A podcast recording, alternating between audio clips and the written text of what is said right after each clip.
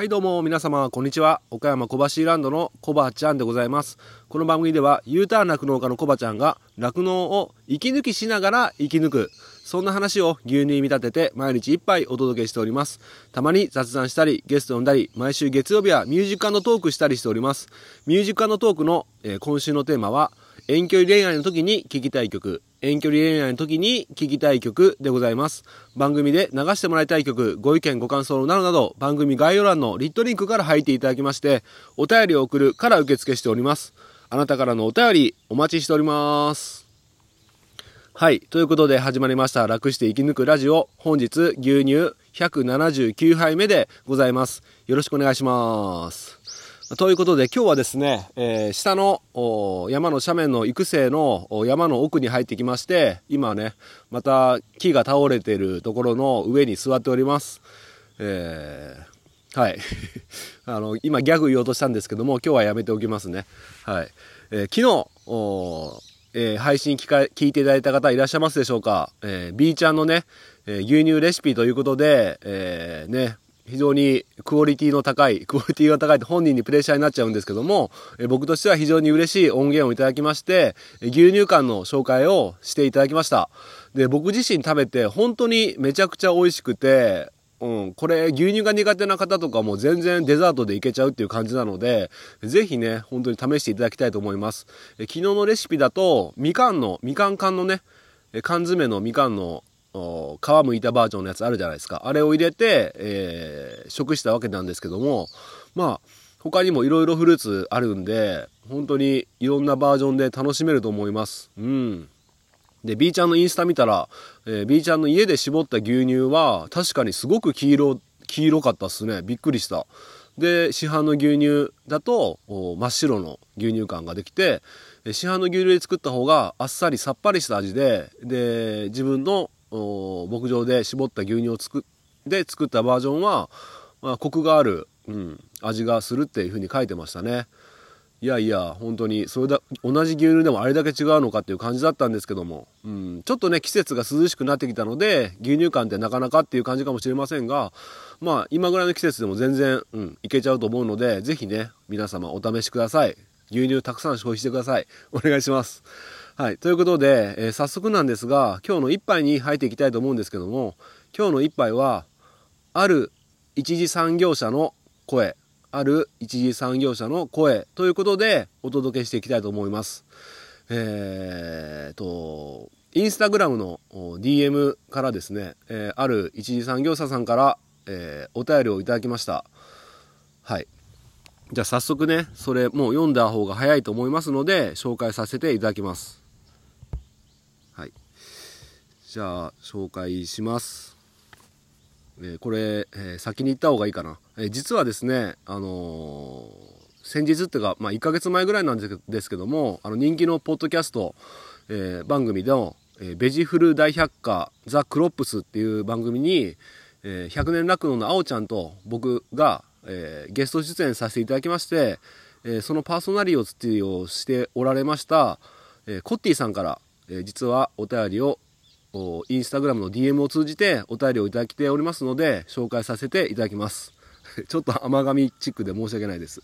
あ噛まないように頑張ります。じゃあ読まさせていただきます。えコバちゃん、こんにちは。小腹ネーム、コッティです。ありがとうございます。え先日は私たちのポッドキャスト番組、ベジフル大百科にご出演いただきありがとうございました。いえ、とんでもございません。えー、牛乳について、そして酪農家が現在直面する状況についてコバちゃんとあおちゃんの優しい説明でとても理解が深まりました。収録の後からたくさん牛乳をたくさん牛乳を飲もうと思ってフレンチトーストにしたりバナナジュースにしたりしてますが意外といっぱい飲めますね。てか牛乳マジで美味しいです。酪農家さんも牛さんも毎日ありがとうございます。ありがとうございますさて、ここからが本題と言いますか、ご相談です。酪、え、農、業界の厳しい現状について知るようになってから、ツイッター上の、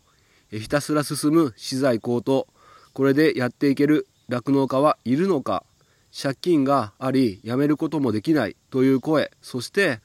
えー、先日は本当に悲しいことに最悪の事態最悪の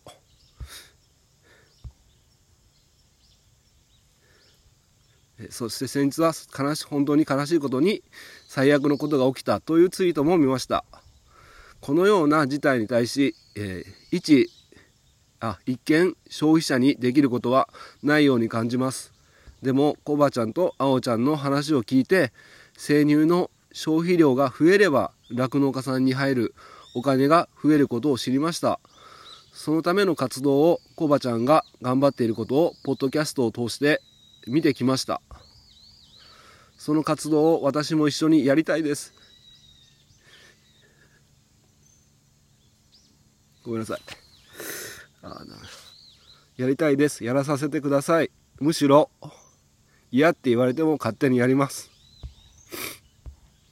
えー、つきましてはベジフル大百科のあごめんなさい。えー、つきましてはベジフル大百科の配信日10月18日に合わせて何か仕掛けていきたいです。あおちゃんともちょっと相談したんですが農水省と J ミルクが推進しているハッシュタグ牛乳でスマイルプロジェクトの拡散がとりあえず上がっています。インスタとかツイッターとかで拡散できればと。他に何かいい手はないですかね？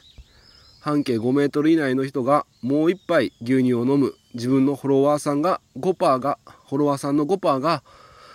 えー、5%がもう1本牛乳を買うようなお手伝いができればいいなと思っています。お金のかかることはできませんがプレスリリースとかは全部私が書きますし手となり手となり足となり働きますのでコバちゃんのアイデア出してください。小腹の皆様からの良い案があれば、ぜひご紹介いただきたいです。コバちゃん、毎日お忙しい中、お手数をおかけしますが、よろしくお願いします。ポッドキャストで読んでもらえたら嬉しいですが、コバちゃんの心の中に留めてもらっても大丈夫です。いずれにせよ何かしますので、いい案があったら教えてください。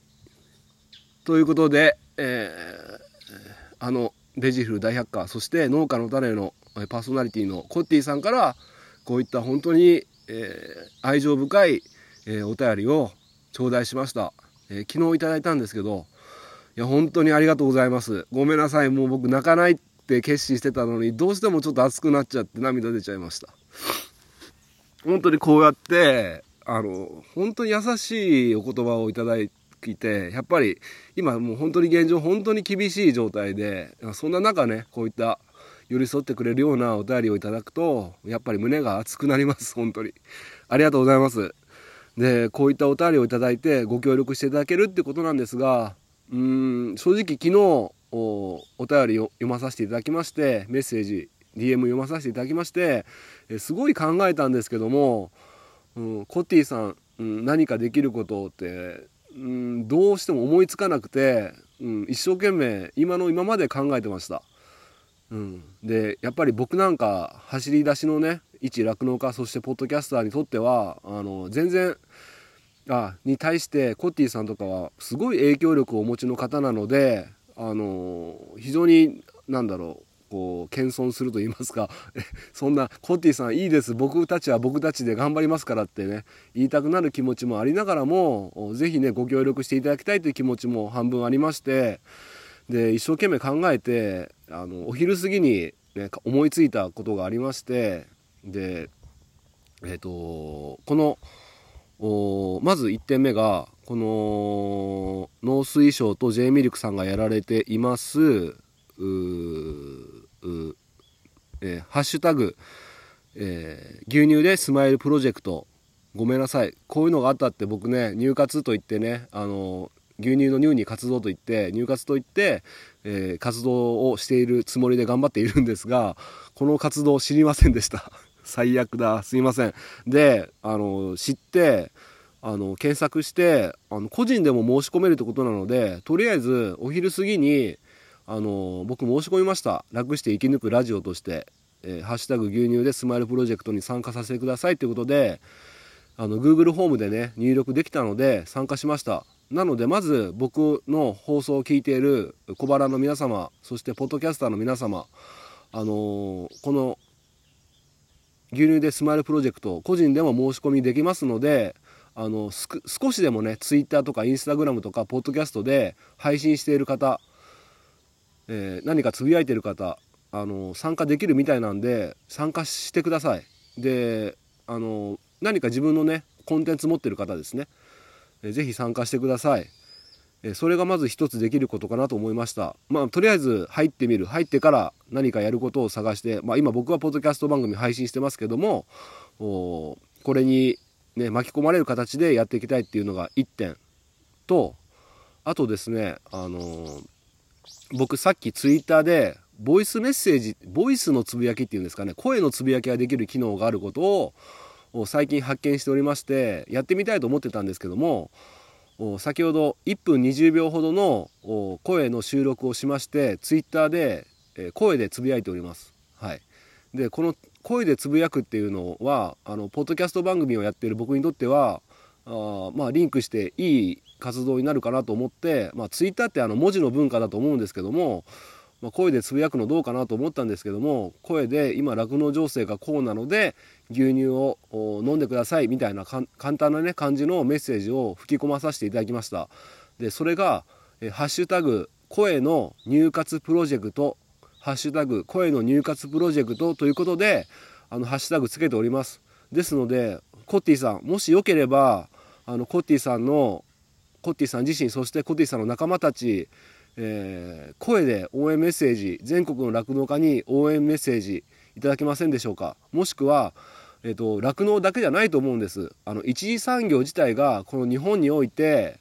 えー、あまりにも見返りを見返りが少ないあの自分の自助の努力でやっていることに対して、えー、見返りが少ないんじゃないかという不満をお持ちじゃないですかね。うん、やっぱり酪農家そして農家さんあの休みなく働いて、えー、すごい努力をされておるにもかかわらず非常にコストがかかっていてそれが価格転嫁できていないっていうのは牛乳ほどじゃないかもしれませんが共通点だと思うんですね。うん、そういったもしね、えー、消費者さんそして国に訴えたいこととかもしあれば、え声で、ハッシュタグ声の入活プロジェクト」あ入活って言ってるからちょっとダメかもしれないですけどあの声の一次産業者プロジェクトとかまああの ちょっとごめんなさいこれはちょっとあれなんですけどあのまだ、えー、僕もねちょっと定まらない状態で走り出しちゃったんでわからないんですけども、まあ、まあ今回は例えば全国の酪農家さんがこういう状況なので、えっと、一杯牛乳飲みましょうみたいなねそういった声での発信をコティさんポッドキャスターさんじゃないですかでコティさんの相方のつるちゃんもポッドキャスターさんですよね。まあ、農家さんでありながらポッドキャスト配信もされている他にもたくさん仲間たちがいらっしゃると思うんですけどももしご協力がいただいていただけるのであればそういった声のつぶやきをしていただきたい「ハッシュタグ声の入活プロジェクト」というハッシュタグをつけて、発信していただきたいというのがあります。で、コバちゃん、それちょっと違うよ。ツイッター文化ではそんなことをやっちゃったら、あの、ダメなんだよっていう風なことがあれば教えてください。僕、ツイッター最近やり始めたばっかだから、あの、全然空気が読んでないことをやってるのかもしれません。えー、それだったらごめんなさい。本当にね、田舎者で何も分かってない状態なので、本当にすいません。で、っていうのが思いついたことでございます。なので、うん、あと、ね、コッティさんお金のことお金のかかることはできませんが、えー、プレスリリースとかは全部私が書きますしっていうことなんですけども以前あのコッティさんからあのー、新聞にあの楽して生き抜くラジオのプレスリリースを出したらどうかっていう相談相談というか、えーと、提案をされたんですね。で僕すごく悩んでて、うん、なんかそれってどうなんだろうとかねずっと悩んでて結局まだ動けてない状態なんですね。うん。まあ、もしあのリスナー小腹って言ってるぐらいだから聞いてくれてるんですか？コティさん。全部は飲んでないと思うんですけどね。もしコッティさんが客観的に、えーと、僕のラジオを聞いてコバちゃんだったらこう書くだろうなとかなんかあのそういうのがあれば書いていただければすごく嬉しいんですけれどもなかなか僕あの以前ノートっていうねブログを始めたんですけどすぐに断念したっていう経緯があって文章を書くのがとにかく苦手なんですよ。下手なんですね。で喋ることだったらカミカミだけどできるということであのコティさんが協力していただけるんであればあのお願いします。はい、でもコティさんってあのベジフル大百科で毎回新しいゲストを迎えてて毎週毎週ね。でその迎えてるゲストさんっていうのがポッドキャスターさんじゃないですか。でそのポッドキャスターさんの配信も当然聞かなきゃいけないというか聞いてると思うんですね。で僕がゲストに行く時も僕のポッドキャスト番組結構聞いてあおちゃんの方もすごく聞いていただいてて、まあ、それだけでも結構な時間が取られてると思うんですよ。だからなかなかコッティさん自体もすごく忙しいと思うんですけどもまあ本当に本当にコッティさんもう好きです。あすいません。今のなしでお願いします。はい本当にありがとうございますまあうんまあ、せっかくなんでねあの一次産業としてね何かこうアンチテーゼといいますか何かねこの状況を打開していきたいなっていうふうには思っていますね。うんまあ、僕自身がなかなかねあの外での活動がなかなかできない状況でこうやってねポッドキャスト配信とかで活動してるんですけどもまあ僕の至らない点とか多々あるんですがもしね今後何かお互いに協力してやっていけることがあればあのぜひね僕の方からも協力させていただきたいと思いますので本当によろしくお願いします。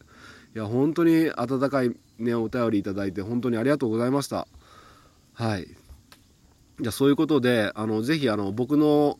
ツイッター見ていただいてえっと、声でメッセージ入れてるんでぜひねたくさんのリツイートっていうんですかね拡散していただけると